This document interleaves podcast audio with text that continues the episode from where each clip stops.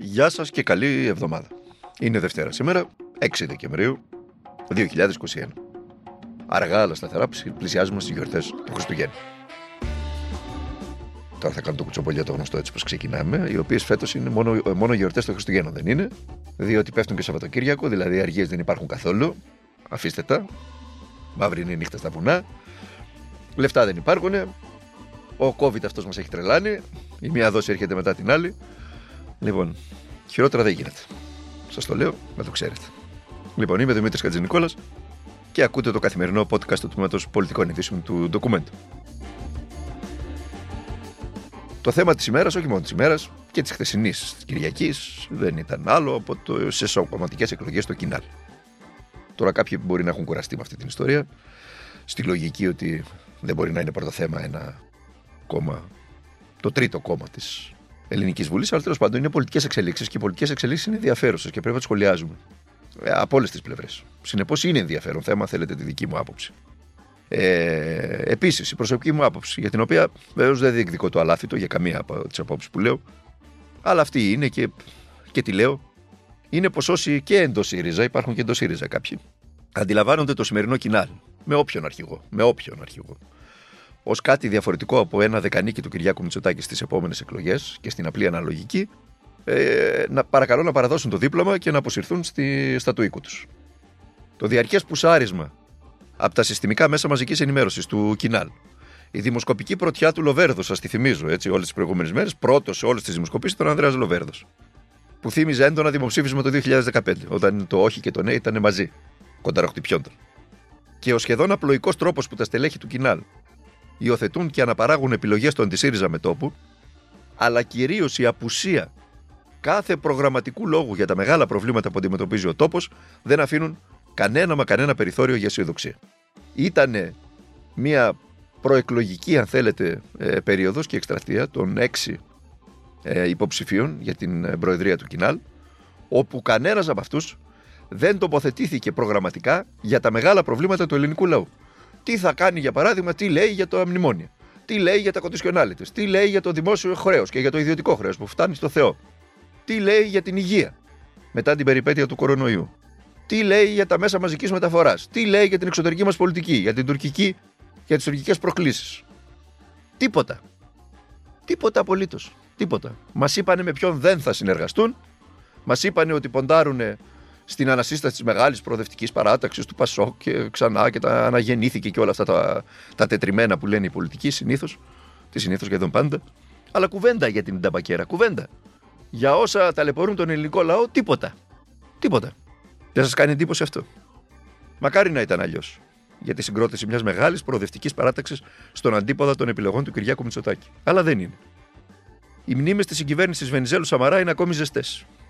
Η στάση του Κινάλ στη Συμφωνία των Πρεσπών, μια κορυφαία περί τα εθνικά συμφωνία, στον πυρήνα της σοσιαλδημοκρατίας, θα έλεγε κανείς πέρα από αγκάθι είναι και απολύτως ενδεικτική για το τι καπνό φουμάρουν στο σημερινό Κινάλ. Τα βαρύδια του κόμματος αυτού είναι πάρα πολλά. Η σκευωρία της Νοβάρτης είναι ένα από τα μεγαλύτερα για να ανοίξει βηματισμό προς τις παρεφές της προοδευτικής παράταξης.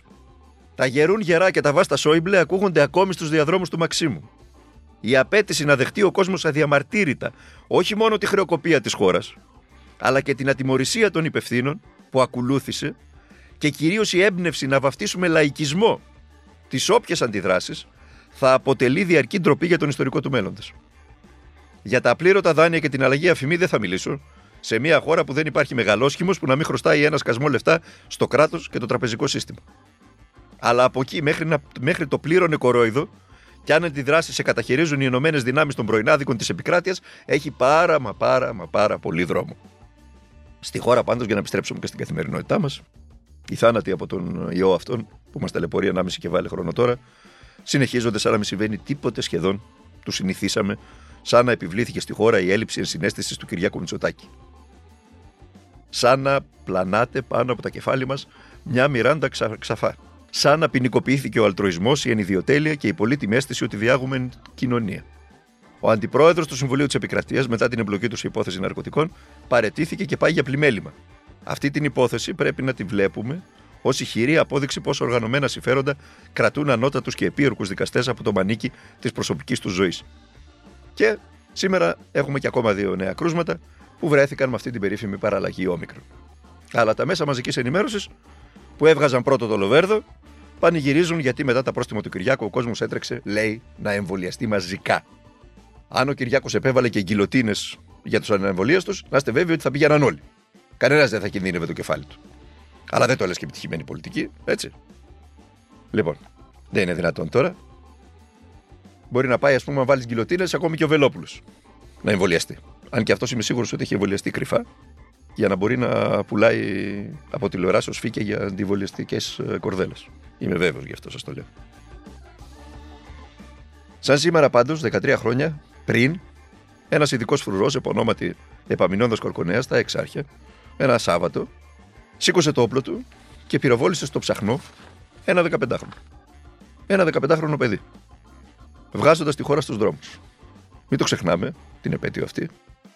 Οι νοοτροπίες Κορκονέα είναι παρούσες. Και πολιτικά είναι παρούσες. Βρήκαν έκφραση στη Χρυσή Αυγή αμέσως μετά. Ήρθε μία ακόμη δολοφονία. Έτσι, όταν ξεχνάς, το βρίσκεις μπροστά σου. Και όλα αυτά είναι μια χειρή υπόμνηση ότι ο αγώνας όχι μόνο συνεχίζεται και πρέπει να συνεχίζεται, αλλά είναι διαρκής. Αυτός ο αγώνας. Απέναντι στην απανθρωπιά, στον ναζισμό, στον φασισμό και σε όλα τα παρελκόμενά του. Αντί άλλου, το σημερινό podcast θέλω να κλείσουμε με την παρακάτω παραδοχή. Είναι η υπόμνηση του κακού μας του καιρού overall που το λένε και στα αγγλικά. Overall που λέμε στα αγγλικά, το λέω γιατί χθες μου το έλεγε ο Hans Kluge το πρωί που τον είχα του ΠΟΗ. Overall η Ελλάδα έχει πάει καταπληκτικά. Τον ακούσατε, καταλάβατε; Όλα σε αυτή τη χώρα, overall, πάνε πρίμα. Εμείς θα τα ξαναπούμε μαζί αύριο, Τρίτη, στο καθημερινό podcast του Τμήματος Πολιτικών Ειδήσεων του Ντοκουμέντου.